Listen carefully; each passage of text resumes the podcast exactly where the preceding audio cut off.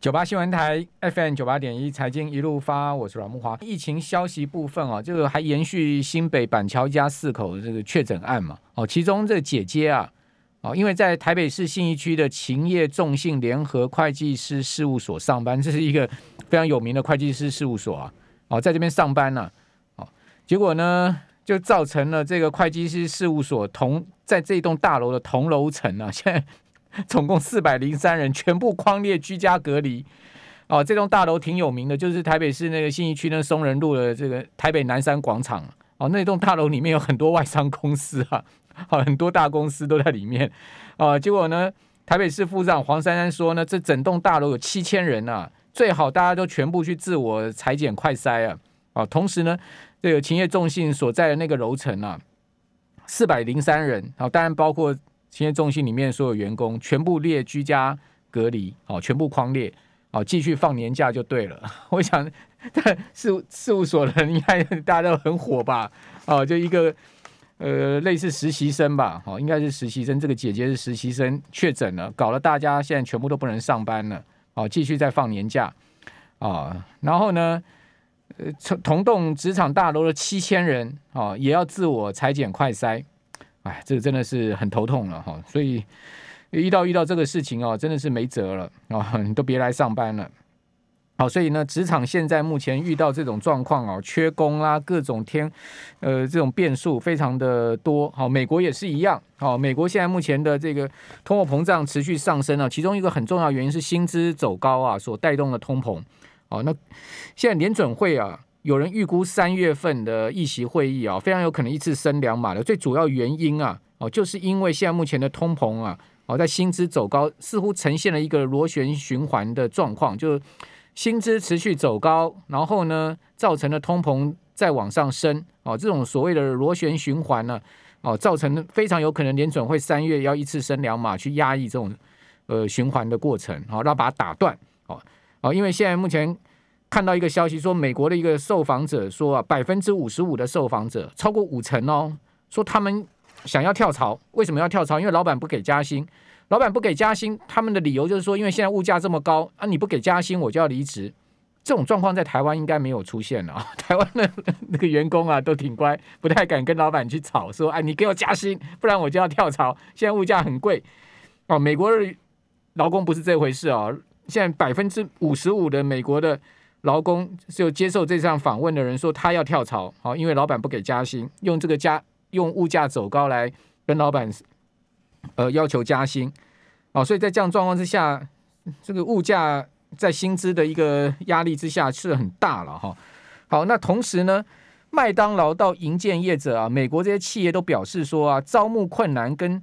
疫情啊恶化所导致的缺工问题啊，抑制去年第四季的业绩成长，好，或是影响日常的营运，哦，所以大摩就警告，摩根士丹利警告说呢，由于库存增加，碰上需求减缓，美国上市公司上半年的获利可能大幅的减弱，哦，所以呃，大摩是建议说，哎，你最好资金躲去那种所谓的防御性操作的标的，哦，那是不是真的是这样状况啊？哦，我们今天继续啊。来谈呐、就是说从人力资源看一个企业成本啊，跟它的效能啊，我们继续来做呃贴近这样的新闻面的分析哦。我们请教的是淡江大学的段昌文老师，在我们节目现场，段老师您好，哎，木华好，还有听众朋友大家好。好，那我们年前有谈到台积电嘛，哈，那个那个员工薪资啊，这种做做这个人力资源薪资的调查，哦，其实这个都他们都会放在那个公开市场说明里面嘛，没错没错，所以这都是有可以查得到资料，这不是秘密，对不对？是是是是。好，那美国现在目前遇到缺工，那员工说，老板你给我加薪，不加薪我要离职，哦，所以搞得 现在老板头也很痛啊。是啊，那当然我们从这个啊薪资到底是列入啊这个损益表的什么？啊，什么地方哈、哦？那当然，薪资的部分的话，全部都列入所谓的啊这个损益表里面的营业成本之一了哈。那我统计出来啊、呃，全体上市上柜公司哈、哦，它的一些用人费用率最高的哈、哦，是掉在观光事业，但是它的毛利率也蛮高的哈、哦，百分之四十六点三四哈。那全部的大致上啊、呃，它的毛利的盈，这 就也也就是说，呃，观光事业啊、呃、类别啊，用人费用率大概接近它的毛利率了。嗯，那当然我们。最喜欢看的当然就是看电子业哈。观光事业的为什么它的用人费率那么高啊？对啊，这个基本上呃，有点有点这个令我意外。对啊，其实这个用人费用率的话哦，那它包括哪几个科目哈？薪资。嗯，劳健保，还有退休金，还有伙食费，还有职工福利，还有其他用人费用率。哦，这个在呃会计科目上面已经有统计出来哈。它这个用人费用率，这是平均值，就是观光产业的所有的上市上柜公司的平均值。它是用。它是用这些呃，您刚刚讲的薪资啊，这些全部加起来去除以什么？除以营收，除以营收，除以营收。哎，对，跟那个毛利率是一样的哈。那当然，如果我们呃来去看一下这个电子业的话哈，我统计啊，比方说像我们呃。半导体业的哈，就是上中下游哈，也就是说，今天提供的啊那个一张里面哈，有联发科、联电、台积电跟华邦电这几家公司来看的话哈，那我们可以非常清楚的看到，台积电啊，它的用人费用率接近十趴左右，也就是十点四六 percent 哈，那这个。在晶圆厂的营业成本结构来看的话，大概它就是一线厂啊。嗯，那二线厂的话，呃，根据全球的统计，二线厂它的用人费用率大概是十七点五 percent 啊，所以很。可见的，这就是联电跟华邦电，那属于二线厂哦。那如果是新厂的哈，也就是新设的半导体业者哈，它大概用人费用率要来到三十四 percent 了，跟观光业差不多了哦。所以呃，这个就是跟他们的一些呃，这个晶圆厂的一些啊、呃，这个。成本结构哦是有很大的相关性哦，反而我们看一下红海就好哈，鸿海花的用人费用率啊非常非常低，五点四五 percent 啊，但是它的红海营收大，对啊，但是它毛利率也是六 percent 而已啊，所以基本上这个所以。段老师，这个毛利率跟这个用人费用率有点相关联。对对对对，就是你进到那个低毛利的公司，你也不要想薪资太高。对，没错。所以如果我们要去啊、呃、去找一个比较好的工作的话，基本上可以看一下这些产业哈，它的毛利率平均值是在什么地方啊？当然是要进联发科啊。啊 是啊，所以联发科是介于啊半导体的那个那个制造业里面哦，大概是在呃联电跟台积电之间的哦，因为它是。啊，这个设计厂嘛，啊，那日月光率不小，不不不低哦，对啊，对啊，所以基本上我们从这个营业毛利率跟用人费用率是有它的某方面的相关性啊。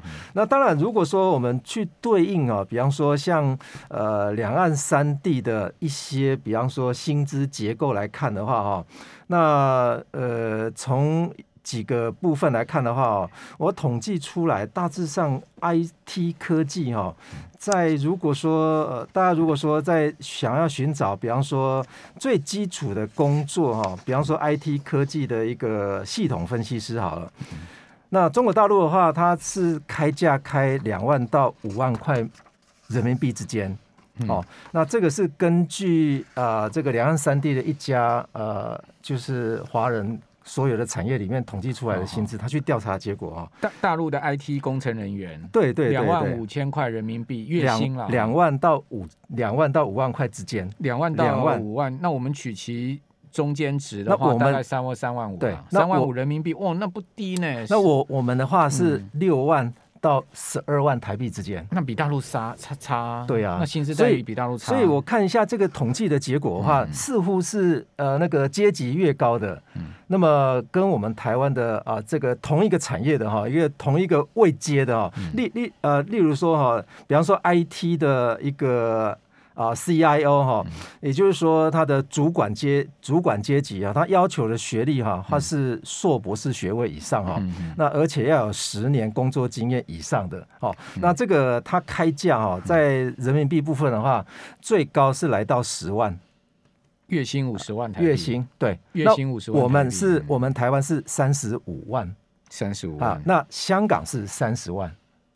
香港还最低啊！这是两岸三地的一个、哦、一个统计哈、哦。这是哪一家统计？这是 Adecco 啊，一个呃 A D E C C O 这家公司哈、哦。嗯、那这个两岸三地，它基本上，它台湾今年的哈、哦，也就是二零二零年、二零二一年，它的呃薪资结构已经已经出来了，但是香港跟中国大陆还没出来，所以我这一份的资料是二零二零年的。那其实也差不多，对，差。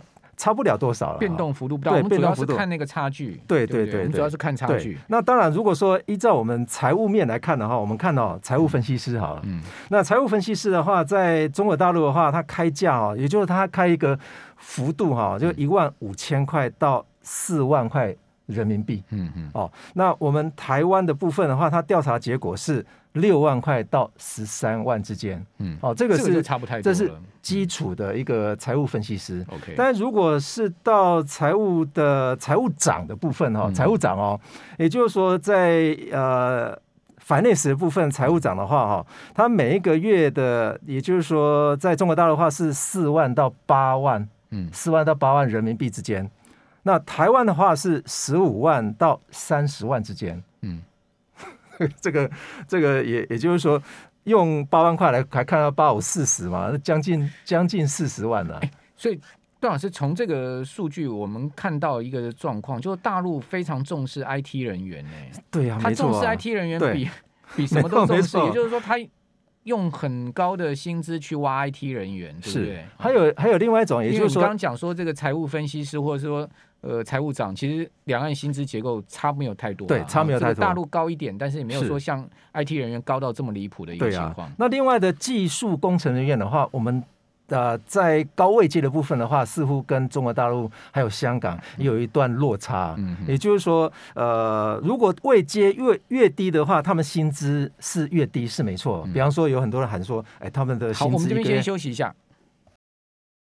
九八新闻台。FM 九八点一财经一路发，我是阮木华。我们刚刚讲说，这个台湾各类型的产业里面，哈，这个我们有，但是主要以上市公司、上柜公司为主了哈，因为我们才能拿到它这些相关资料嘛哈。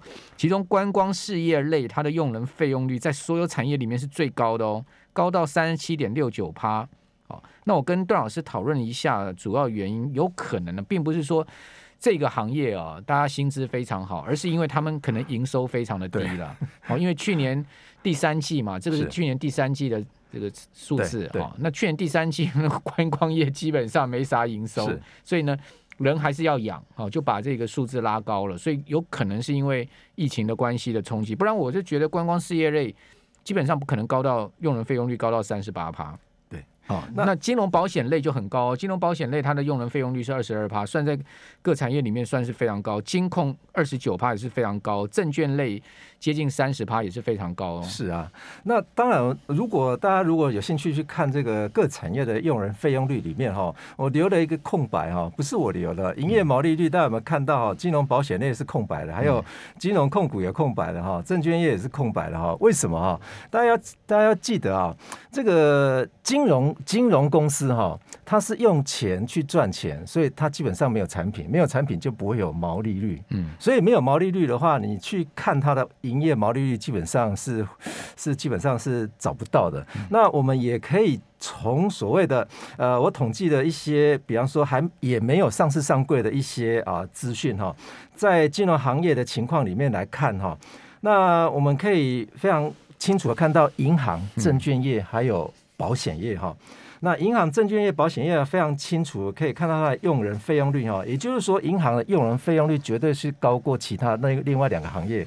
哦，在那个金融行业的状况的那张表格里面哈，我们可以非常清楚看到哈，就细项的部分，对细细项的部分哈。那当然，从每一个人营收，哦，每一个人营，哦，哎，每。每个人营收哦，从每人营收里面来看，这个银行业哈，基本上你要聘雇一个银行的行员的话哈，那在早期来看的话哈，他们呃，因为有些银行的总行它不是它没有对外营业哈，所以如果这家银行它如果要聘雇一个员工的话，基本上都要呃要以两个来去参考值。也就是说，我这家分行如果说要聘雇一个员工的话，是不是可以养得起两个人？因为另外一个人可能总行那边要用人，这样。那所以因此，大概我们看得到的话，大概银行类的，大概每一个人他所谓的每人营收大概都要四百多万左右，嗯，呃，四百到三百之间。就银，我们如果单纯讲银行的话，对，单纯讲银行，每人营收大概他所创造出来，就是说以人数跟总营收比的话，来是差不多一个人要到创造三到四百万。对对对。那如果我们比方说，我们看最近呃大家都都在喊进的，比方说玉山金、兆丰金，说这这几档都非常不错。比方说中信金好了。那我们看中信金的话，哎，它的每每一个人损益的话啊，也就是说最后损益表后面的 income statement 哈，呃，就是损益表里面最后面一个值的话，那大概每一个人创造了每人损益大概是一百多万而已啊，一百五十万左右，对，一百五十万左右。中信金也才一百五十万。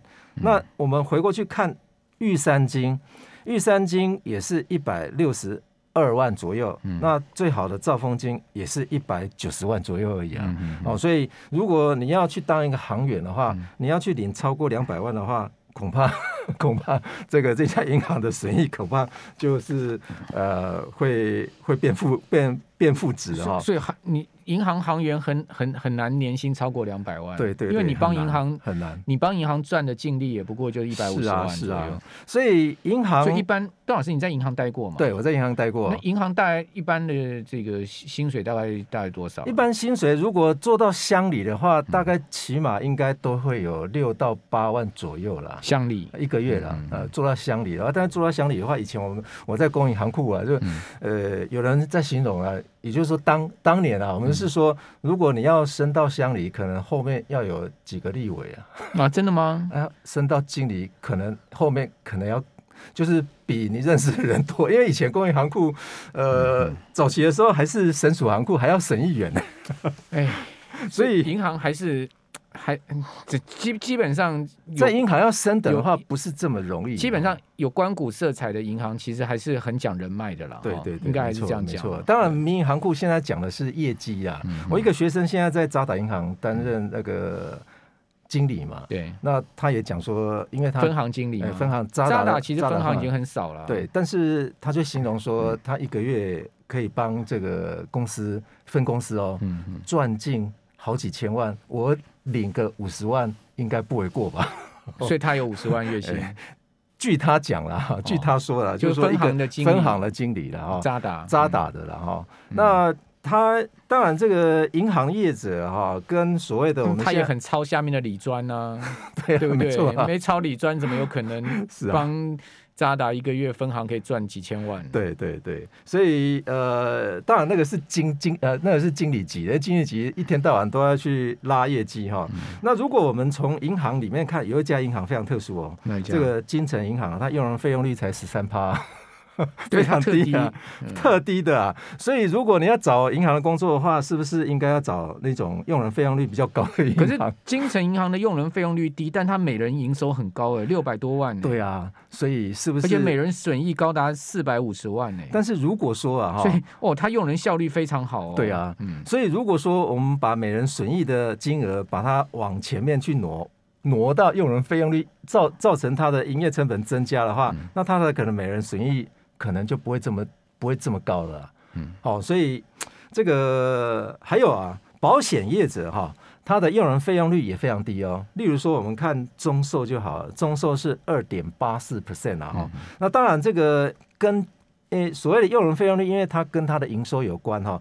保险公司它的营收是什么？那就是保费嘛。所以保费收得多，相对而言，这家公司的用人费用率。就会非常非常的低哈，但是大概看起来哈，也就是说寿险业者哈，它的用人费用率大概平均只在十五 percent 左右。那如果以银行业者来看的话，那大概要三字头了，三十 percent 多了保险公司一倍哎，嗯，哦，这是什么原因？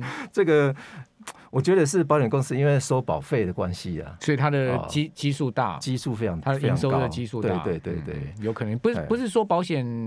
公司里面的人收入比较少了，对啊，当然了，其实他们那个佣金有时候保单卖得好的话，佣金其实也蛮高的。是是是，那当然这个是金融行业里面比较特殊的，大家要切记哈。金融行业比较比较特别的地方是它不会有产品，所以不能看它的毛毛利润。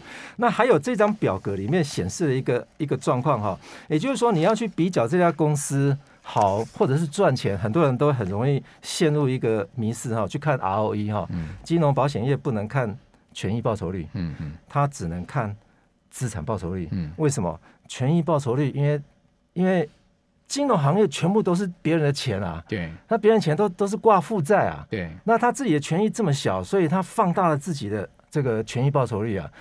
呃，简单说，金融行业它所有赚的钱都是利用钱在赚钱，嗯，所以它的资产应该就是钱，所以应该要用资产报酬率来去评估它。所以要看 ROA 啦，对，是要看 ROA，而不是看 ROE 哦，这个是一个观点啊。也就是说，金融行业不管你是保险或者是银行或者是证券业，基本上。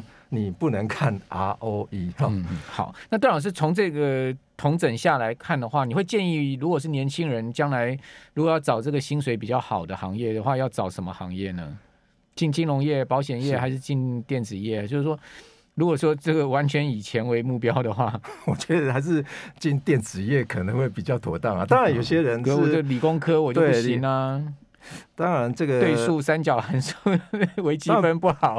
当然，不见得说理工科才能进啊、呃、这个电子行业啊。嗯、我都跟学生讲说，虽然你念商的哈，嗯、但是念工科的同学啊，可能都会来抢你的饭碗。因为我们以前在银行业很多工科啊，嗯，还有很多理科的。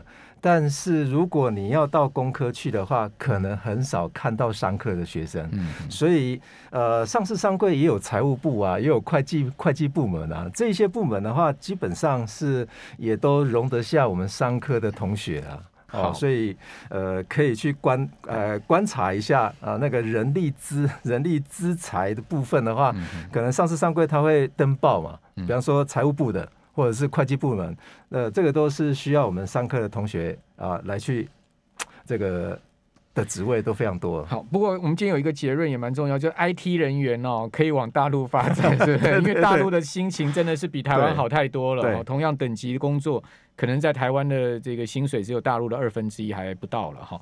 非常谢谢段昌文老师接受我们的访问，谢谢段老师。